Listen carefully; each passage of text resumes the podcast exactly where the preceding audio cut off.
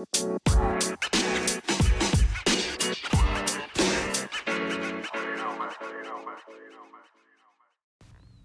everybody, this is Joe, and you're listening to episode 20 of 5 Minute Dad. And you are listening to the fourth episode, installment, whatever you want to call it, of the Daddy Finance, or what I'm coining the Daddy Finance series. And uh, today I'm just going to talk a little about about the 529 savings plans. So just to review with these, I'm basically going through these as a new learner myself on these plans. So I'm going out there, seeing what's best for me. And I think what I'm going to do after today's episode is give you kind of a rundown of what I think I might go with, um, whether it be completely on one or maybe a mix of a few different ones and how I plan to do it. Um, so I think it might help, you know, just to bounce some ideas off you guys. And if you are interested, um, let me know what you might be doing um, or plan to do. Uh, again, you know, voicemails can be taken on the Anchor homepage uh, for Five Minute Dad.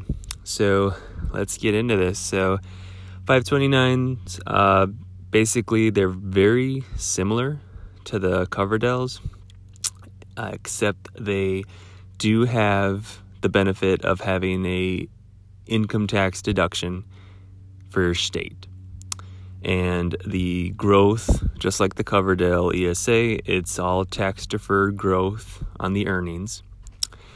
The plans are state specific, but you can actually use the funds for any university nationwide and uh, even international. Um, so that's always good. And the contributions are treated the same way gifts are. So the contribution limits are always in relation to what the latest gift legislation is taxation wise. So right now for 2018 you could contribute up to up to 15,000 per individual for a child. So if uh, I'm single and I want to contribute to my, you know, son or daughter's account, I can donate 15,000 into their account and it's all, you know, you know, tax deductible. I don't have to worry about claiming that. They don't have to claim it, all that fun stuff. The because also the 529 while it is in that account is considered a parental asset. Um, and this also helps when it comes to FAFSA for them. So if you're married, your you and your spouse could each put in 15k, so you could potentially do 30k for each. And so this kind of brings up the next benefit is that say you had an older grandparent and they wanted to um, maybe either find some you know good family friendly tax sheltering for some of their money that they've grown over the years um, or they just kind of plan on dispersing some money to the grandchildren uh, but want to make it for you know something positive like their education it's a perfect way to use a 529 so they could even make a 529 in their own name for that child and then contribute what you could do is you could actually contribute a max of 75k and what's done is that it's all prorated per year so that they do 75k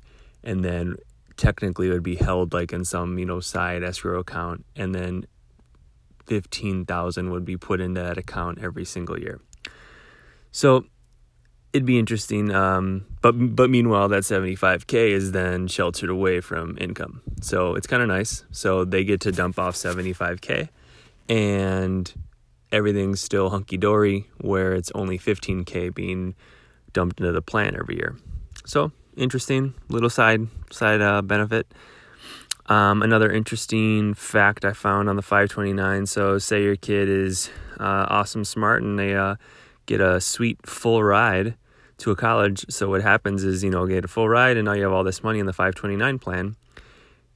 You can actually use that money still, and all you'll have to pay is federal income tax strictly on the earnings. So you get to completely bypass what would usually be a 10% penalty as well as the federal income tax. So yeah, you get no 10% penalty and you can use the rest of the money however you want. So they could, you know, just use it to, you know, maybe they've funded an investment account and then they use the rest to kind of put a down payment on an apartment um, or whatever else they need, a car, anything else to kind of get them started. And uh, so this it's an interesting one.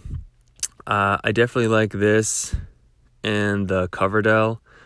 Um, I ran some just quick numbers, and even if you know, say you put in a thousand dollars right when the your kid is born into one of these accounts, even at fifty dollars a month, by the time they're eighteen, it's it's close to twenty grand um, when you estimate a, like an approximate six percent growth. You know, with a decent um, interest rate of uh, whatever mutual fund you decide on.